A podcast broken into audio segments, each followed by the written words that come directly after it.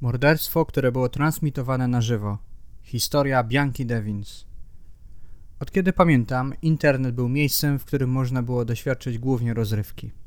Jestem w stanie sobie przypomnieć pierwsze kroki platformy YouTube, kiedy to w sieci można było zamieścić wszystko bez większych konsekwencji. Jednak ta historia nie miała miejsca w czasach, kiedy internet dopiero raczkował. Ta mrożąca krew w żyłach historia stała się naprawdę i miała miejsce zaledwie 3 lata temu. Moim zdaniem jedna z najbardziej szokujących zbrodni, o której słyszałem.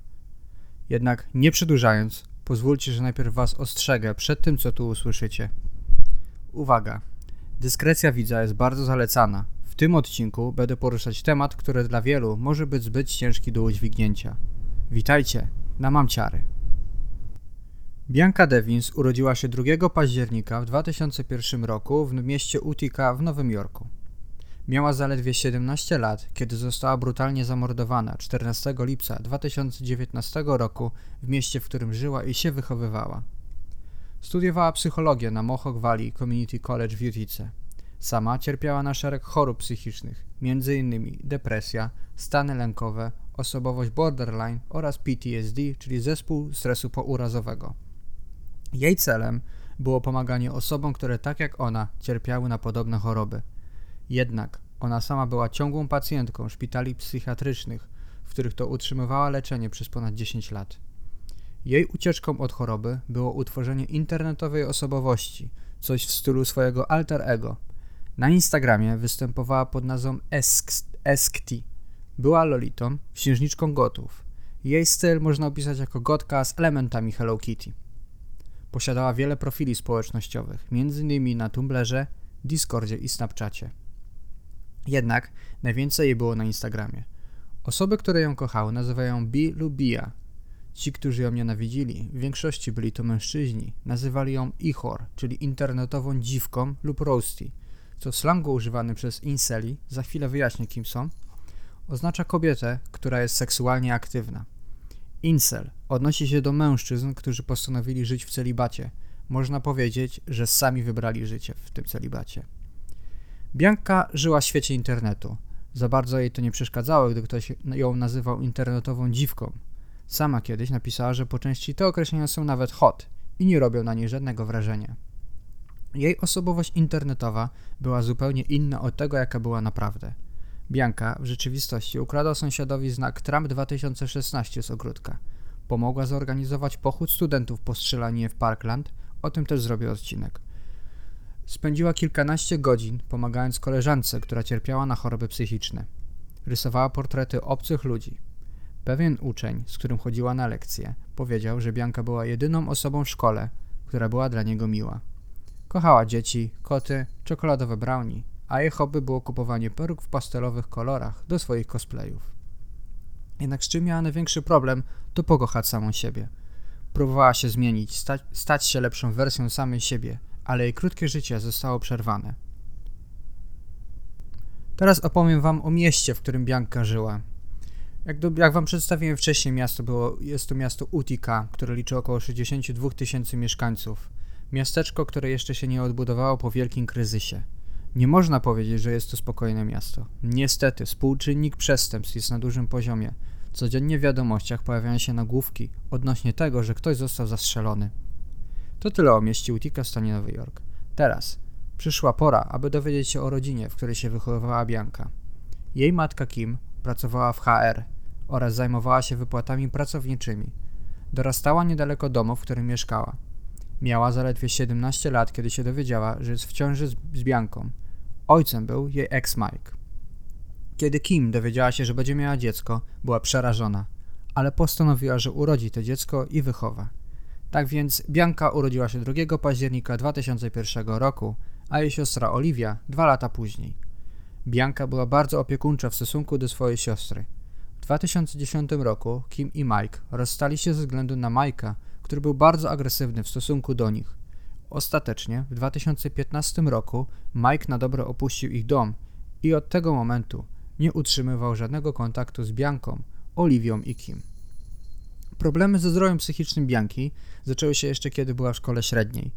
Zaczęło się w trzeciej klasie, kiedy to zaczęła cierpieć na lęki społeczne, aczkolwiek dalej była bardzo popularna i otwarta do ludzi. Z czasem jednak zaczęło to wszystko zanikać i Bianka zamknęła się w sobie, dopuszczając do siebie tylko wybrane osoby, które dzieliły tą samą pasję co Bianka. Miłość do anime, miłość do śpiewania na japońskiej aplikacji do karaoke Vocaloid. Duża część szkoły wspomina ją jako osobę zamkniętą w sobie oraz nieśmiałą. Mama Bianki zabierała ją na szereg badań do terapeutów. Jednak żaden z nich nie mógł jej pomóc. W końcu, w dziewiątej klasie, przeniosła się do innej szkoły, w której to uczyło się około 3000 uczniów. Bianka nie była za bardzo tam popularna, bo nie była wysoką włoską pięknością. Takie są standardy w tym mieście. Raczej była odbierana na zasadzie, co jest nie tak z tą laską. Bianka w końcu poznała kogoś. Był nim Derek Ward. Wytatuowany koleś, podobny do aktora filmu Zmierzch Roberta Pattisona. Derek tak wspomina Biankę. Mogę jej powiedzieć wszystko. Była najlepszą terapeutką. Mieszkańcy Utiki zgodnie mówili, że Bianka była lekko duchem i naprawdę dobrą znajomą. Jednak, jak to wiek nastoletni ma do siebie, czasami zachowywała się dziwnie. Potrafiła obciąć sobie włosy bez powodu i zafarbować na jakiś pastelowy kolor. Raczej nie ma w tym nic dziwnego jak dla mnie. Jednak przyjaciele Bianki opowiadali o tym, że miała duże skłonności do kłamstw. Nieraz opowiadała kłamstwa odnośnie tego, jakie ma korzenie, tego, że jest autystyczna lub że jest Żydówką. Bliski przyjaciel Warda opisuje Biankę jako paranoiczkę, bo była chorobliwie zazdrosna Dereka, gdy ten rozmawiał, rozmawiał z innymi dziewczynami. Ich związek skończył się po tym, jak jej zachowanie się nasiliło i wdawała się w bójki z innymi dziewczynami. Bianka natomiast olewała Dereka i ten postanowił, że pora zakończyć ich związek. Jednak muszę powiedzieć, że tego typu zachowanie jest normalne dla osób, które cierpią na osobowość borderline. W końcu Bianka utknęła w domu. Nie była w stanie prowadzić normalnego życia, dlatego zagłębiła się w świat internetu. Godzinami siedziała na telefonie, poruszając setki różnych tematów socjologicznych i psychologicznych.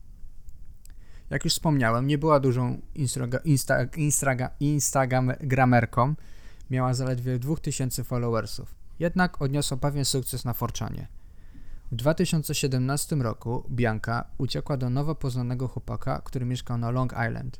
Jednak Kim namierzyła jej telefon. Bianka, jak tylko się dowiedziała, że jej telefon został namierzony, zaczęła uciekać. Jednak została złapana i umieszczona w instytucji dla osób z chorobami psychicznymi w Nassau County. Jej związek z nowym chłopakiem był bardzo toksyczny. Jednak Bianka ciągle uciekała z domu po to, aby do niego wracać. Na użytek tego podcastu dam mu na imię John. Gdy ktoś się zapytał, dlaczego Bianka do niego uciekała, on odpowiedział: Była bardzo samotna. Ja byłem jej jedyną opcją. Mniejsze zło. Mogła być ze mną albo sama. W tym okresie Kim poinformowała jednego z jej terapeutów o tym, jak Bianka jej powiedziała, że miała fantazję o tym, żeby skoczyć z dachu. Bianka była parę razy umieszczana w ośrodkach dla osób z chorobami psychicznymi, jednak zawsze po wyjściu z nich uciekała do Johna. W końcu Kim postanowiła, że założy jej opaskę monitorującą. Przez jakiś czas to rozwiązanie działało, jednak w 2018 roku Bianka przecięła opaskę i uciekła ponownie. W październiku 2018 roku została wysłana do podobnej placówki, w jakich była i większość część 2018 roku spędziła z dala od jej rodziny. W lutym 2019 roku Bianka w końcu wróciła do domu. Jej zdrowie psychiczne znacznie się poprawiło. Po powrocie do domu odnowiła znajomości z przyjaciółmi, a nawet udało się nawiązać kontakt z jej eks-łopakiem Derekiem Wardem. On w międzyczasie spotyka się z innymi, ale jak sam twierdził, nie miały tego czegoś, co miała Bianka. Zaraz przed śmiercią Derek chciał wyznać jej, co do niej czuje, jednak niestety ostatnie, co jej wysłał, to memy ze strefy 51 w Nevadzie. Wiosną 2019 roku Bianka poznała Brandona Clarka na social mediach. Brandon Clark miał 21 lat, kiedy poznał Biankę. Mieszkał w Syrakusa, niecałą godzinę od Utiki. Był wysportowany i lubił grać w gry komputerowe oraz był fanem anime Madoka Magika. Jednak cierpiał na traumę z dzieciństwa. Gdy miał 12 lat, jego ojciec przez 10 godzin trzymał nóż przy gardle matki Brandona. Wierzył, że ona go zdradzała. Po tym incydencie jego ojciec został aresztowany i trafił do więzienia. Niedługo po tym jego matka również została aresztowana, a Brandon trafił do rodziny zastępczej. Jako dziecko Clark był typem nerda. Był miły i troskliwy. Również miał swoje różne obsesje. Jedną z nich były Pokémony, anime i manga. Do pewnego okresu życia był całkiem normalny. Jednak kiedy miał 16 lat, narodziła się nowa obsesja. Lolicon. Japońska manga, która koncentrowała się na młodych dziewczynach. Gdy miał 16 lat, pisał SMSy z dwunastolatką. Kiedy Kim poznała Brandona, wydawały się miłe i grzeczne. On nawet otworzył się przed nią i opowiedział o swoim dzieciństwie, o tym jak przechodził z rodziny do rodziny. Więc kiedy Bianka powiedziała swojej matce, że idzie na koncert Nicole Dolan Ganger z Clarkiem, Kim nie miała nic przeciwko, bo wiedziała, że Clark odstawi Biankę zaraz po koncercie do domu. Była w szoku. Pierwszy raz w życiu mogła iść sama na koncert. Bianka bardzo otwarcie powiedziała Brandonowi, że są oni przyjaciółmi i że nie chce żadnego związku na chwilę obecną. Parę razy Chloe, koleżanka Bianki, mówiła o obleśnych wiadomościach, które Clark wysyłał Biance, ale uważali, że nie było to nic strasznego. Kolejny creep, który orbitował wokół Bianki. 14 lipca 2019 roku miał przebiegać w następujący sposób. Bianka wraca z imprezy i idzie spać do łóżka. Jednak zdarzenia potoczyły się zupełnie inaczej. Uwaga! Tutaj zaczyna się wątek, w którym poruszam sposób, w jaki zginęła Bianka Devins. Będzie bardzo drastycznie, więc zachowajcie pełną powagę i dyskrecję.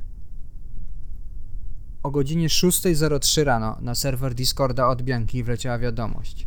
Uwaga, pisownia oryginalna zachowana. Wybaczcie skurwysyny, ale musicie znaleźć sobie kogoś innego wokół kogo będziecie orbitować. Do wiadomości było dołączone zdjęcie młodej kobiety w ciemnych włosach z eyelinerem pod oczami w czarnym topie. Jej gardło było bardzo brutalnie podcięte, do tego stopnia, że jej głowa była prawie podcięta, a jej twarz była pokryta krwią. Na pierwszy rzut oka zdjęcie wyglądało jakby było wyciągnięte z jakiegoś horroru typu krzyk, które po prostu zostało wrzucone, aby wywołać szok u ludzi. Ktoś postanowił poszukać, czy faktycznie zdjęcie pochodzi z jakiegoś filmu, jednak nikt nic nie umiał znaleźć. W końcu jeden z użytkowników zapytał, skąd pochodzi zdjęcie, na co dostał odpowiedź. Z mojego jebanego auta. Zerżnąłem Biankę, idioto. Po czym dodał, subskrybujcie PewDiePie na YouTube. Przez następne kilka godzin przyjaciele Bianki starali się dowiedzieć, co się stało. W końcu powoli wszystko zaczęło nabierać sensu. Bianka i Clark mieli spotkać się z trzecią osobą na koncercie. Był nim użytkownik społeczności o niku Oipu. Bianka i Oipu znali się wcześniej, bo byli w tej samej internetowej społeczności. Bianka na swoim Discordzie pisała, że, on bardzo, że bardzo ładnie on pachniał, że się w nim zakochała. Według policji Bianka i Oipu pocałowali się na koncercie i Clark to widział. Po tym wszystkim nikt więcej nie widział Bianki. O 7.21 rano, godzinę po tym jak Clark wstawił zdjęcie na serwer, setki telefonów dobijały się na posterunek policji w Utice. Ludzie donosili, że niepokojące zdjęcie przedstawia kobietę o imieniu Bianca Michelle Devins. Posterunek policji również otrzymał telefon od jednego z członków rodziny Clarka. Znaleźli oni notatkę pożegnalną. Clark na swoim Instagramie wstawił niepokojące zdjęcia i wiadomości, z czego jedno zdjęcie przedstawiało zakrwawioną kobiecą rękę z podpisem Przepraszam Bianka oraz zmienił swój opis na, na datę 14 lipca jako datę, w której on też umarł. Jego matka powiedziała również, że dostała wiadomość od Brandona o treści Mamo, bardzo cię przepraszam, kocham cię. Około godziny 7.30 rano posterunek policji w Utice otrzymał kolejny telefon. Tym razem był to Brandon Clark. Powiedział, gdzie się znajduje. Była to z ulic Paul Street, niecałą milę od szkoły, do której chodziła Bianka. Jak wspomina policjant, który odebrał telefon, Clark powiedział, że popełnił morderstwo połączone z samobójstwem. Dodał, że jest dawcą organów i teraz musi dokończyć część, w której zabija samego siebie. Policja przybyła parę minut po tym telefonie i znalazła Clarka, leżącego na zielonej płachcie i niedaleko jego leżał zniszczony laptop, który wcześniej podpalił. Co jednak zastali policjanci, to Brandon Clark wszystko nagrywał na żywo i udostępniał przez Instagrama. Na transmisji na żywo sprayem napisał nie wybaczajcie mi i podarżnął sobie gardło, robiąc sobie przy tym selfie, dodając zdjęcie na swoje story w Instagramie z podpisem z popiołu w popiół. Jeden z policjantów zapytał się Clarka, gdzie jest Bianka. Na to ten ledwo co odpowiedział. A gdzie kurwa myślisz, że jest? Wtedy policjant zauważył czarną płachtę, spod której wystawały czarne włosy. Niestety, Clark prze przeżył próbę odebrania sobie życia. Tutaj swoją rolę odgrywają media społecznościowe, które tylko dodały grozy i powagi do sprawy. Zdjęcie zamordowanej Bianki zaczęły krążyć po internecie z hashtagiem Rest in Peace Bianka. Krążyło to po całym Twitterze. Bardzo mocno się zastanawiałem, czy dodać to, co ludzie pisali po tym, jak zdjęcie pojawiło się w sieci. Yy, wiadomości, które krążyły, były obrzydliwe, pełne nienawiści i hejtu, ale z szacunku dla Bianki Davis nie zamieszczę tych wiadomości. Zdjęcie, które Clark wrzucił, jest dalej w internecie i można je bardzo łatwo znaleźć. Ja osobiście nigdzie nie wrzucę żadnego linka do nich, ponieważ jest, uważam, że jest to zwykłe żerowanie na tragedii i nie na tym koncentruje się mój kanał. Jeżeli chcecie, szukajcie na własną rękę. Proces Brandona Clarka zaczął się w lutym. Jego zarzuty obejmują popełnienie morderstwa drugiego stopnia. On sam nie przyznaje się do popełnienia tego czynu. Niestety Brandon Clark dostał tylko 25 lat kary w więzieniu, ale to rodzina Bianki zadecyduje, czy po 25 latach dostanie więcej kary, czy wyjdzie na wolność. Patrząc na to, jaką osobą była Bianka Devins, można uważać, że miała przed sobą bardzo dobrą przyszłość. Powoli wychodziła ze swoich problemów, przygotowała się do pójścia na studia. Wszystko mogło się odmienić, lecz niestety trafiła na potwora, który zakończył jej krótkie życie. To by było na tyle w tym odcinku. Jak mogliście usłyszeć, sprawa jest, jest niestety bardzo smutna. Tak jak mówiłem, zdjęcie Bianki idzie bardzo łatwo znaleźć w internecie, ale nie powiem wam jak. Jak chcecie, sami szukajcie na własną rękę. Mam nadzieję, że pomimo tego tematu, jaki ciężki jest akurat a propos Bianki Devins, odcinek wam się spodoba. W następnym odcinku zastanawiam się, co jeszcze zrobić. Mam pewien plan yy, i zastanawiam się właśnie, czy, czy zrobić o UFO w Rosji, czy, czy skupić się jednak na jakimś true crime.